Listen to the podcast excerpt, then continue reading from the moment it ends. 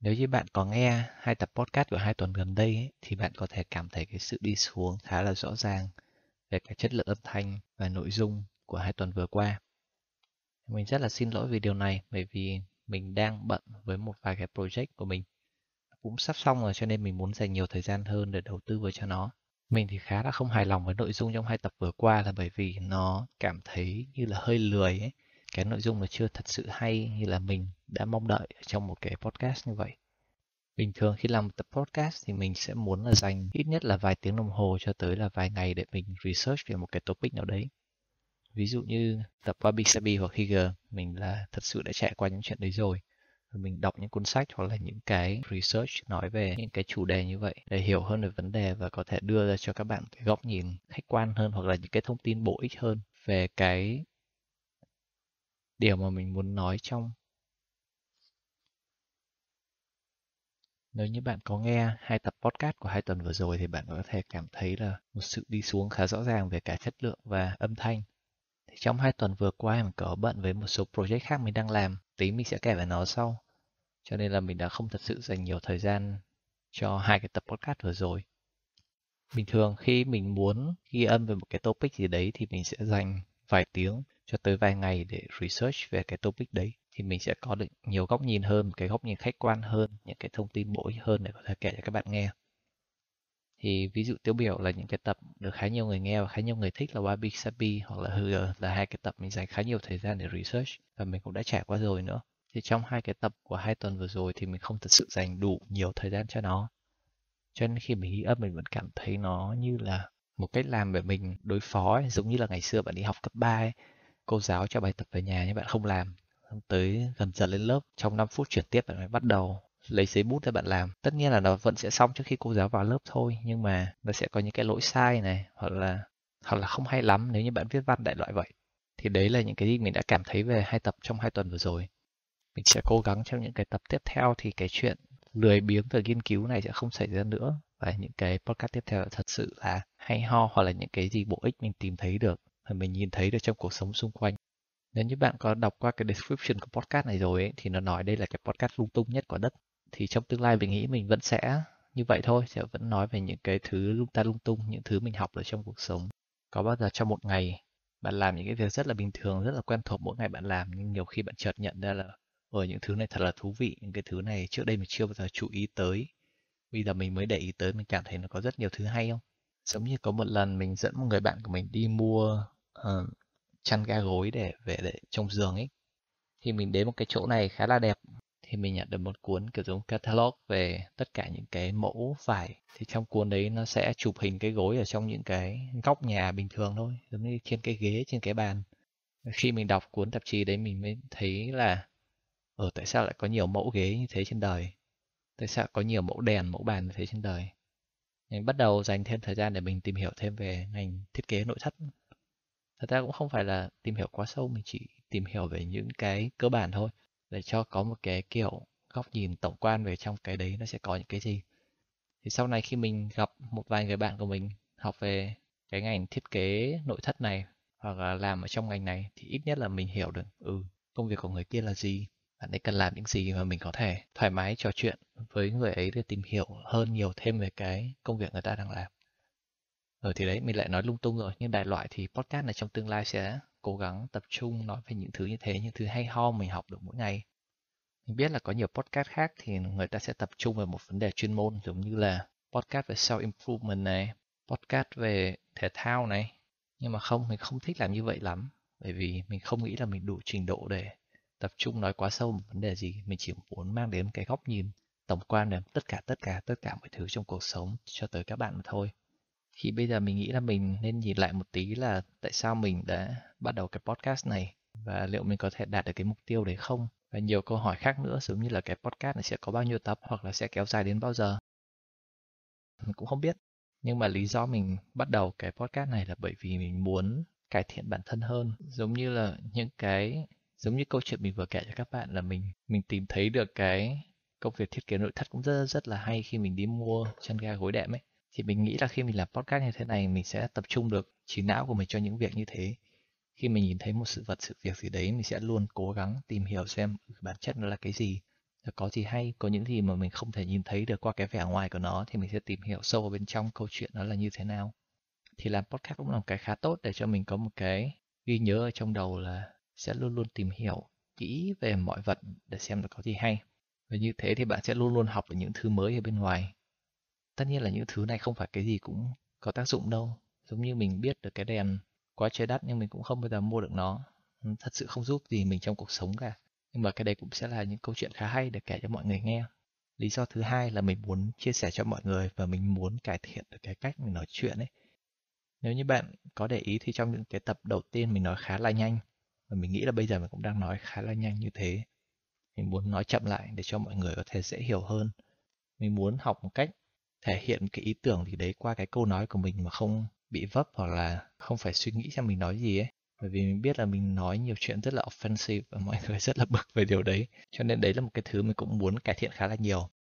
Thì để mình kể cho các bạn nghe một câu chuyện. Thì hồi năm mình học lớp 2 thì mình có một chị họ, chị sắp đi qua Anh du học thì chị có dạy cho mình tiếng Anh từ năm lớp 2 chỉ là dạy nói vài câu cơ bản, vớ va, vớ vẩn, đọc bảng chữ cái thôi. Thì nếu như các bạn có biết thì trong tiếng Anh nó khá khác tiếng Việt, là cách phát âm của nó hơi khác một tí.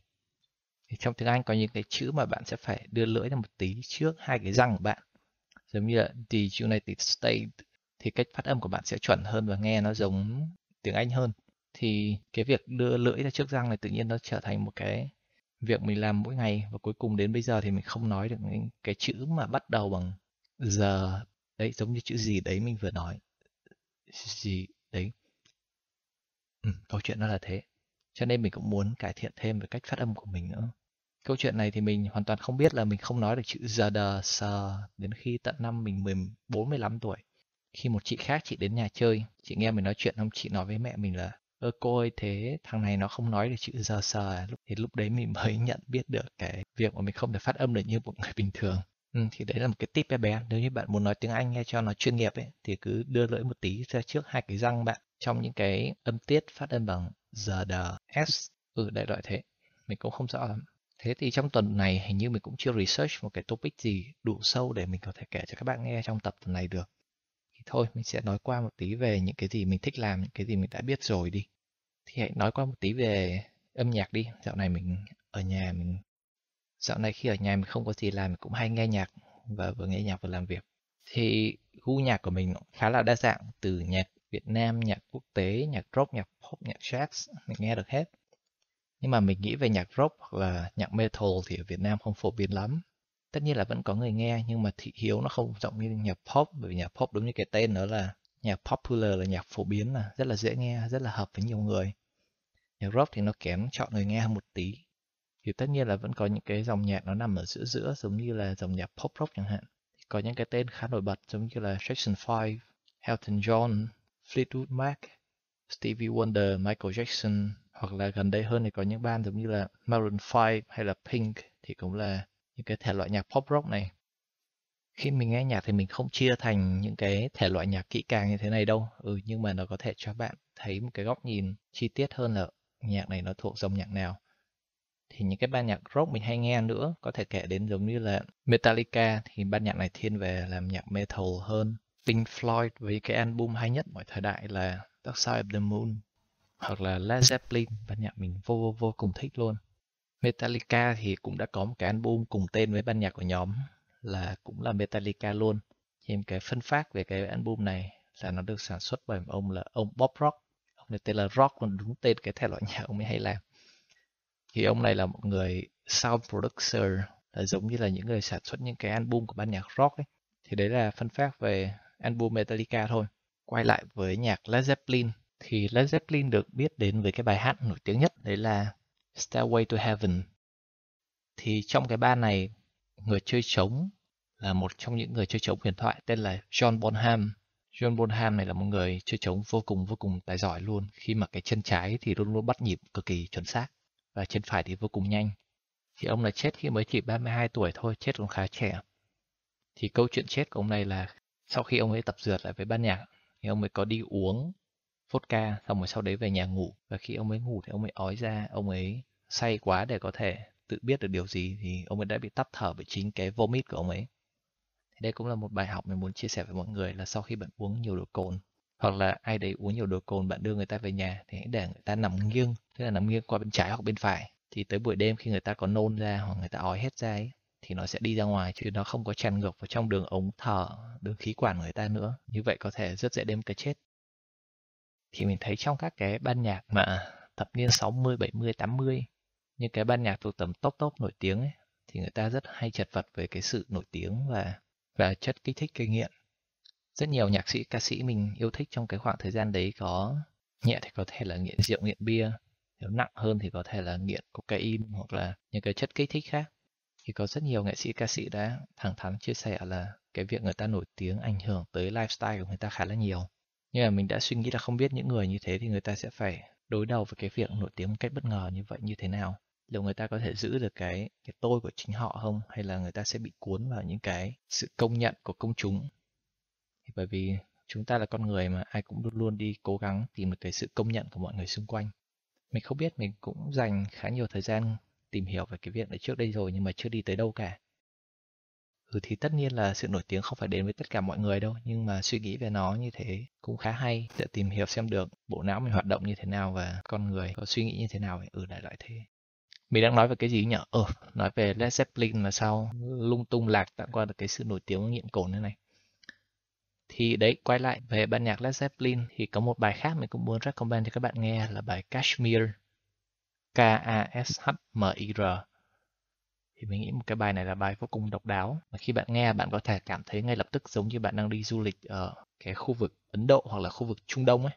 Bạn cứ bật bài nghe thử đi rất ít cái bài nào mà tạo cho mình một cái cảm giác là mình đang thật sự ở cái nơi mà cái bài nhạc đấy đang được diễn ra ấy.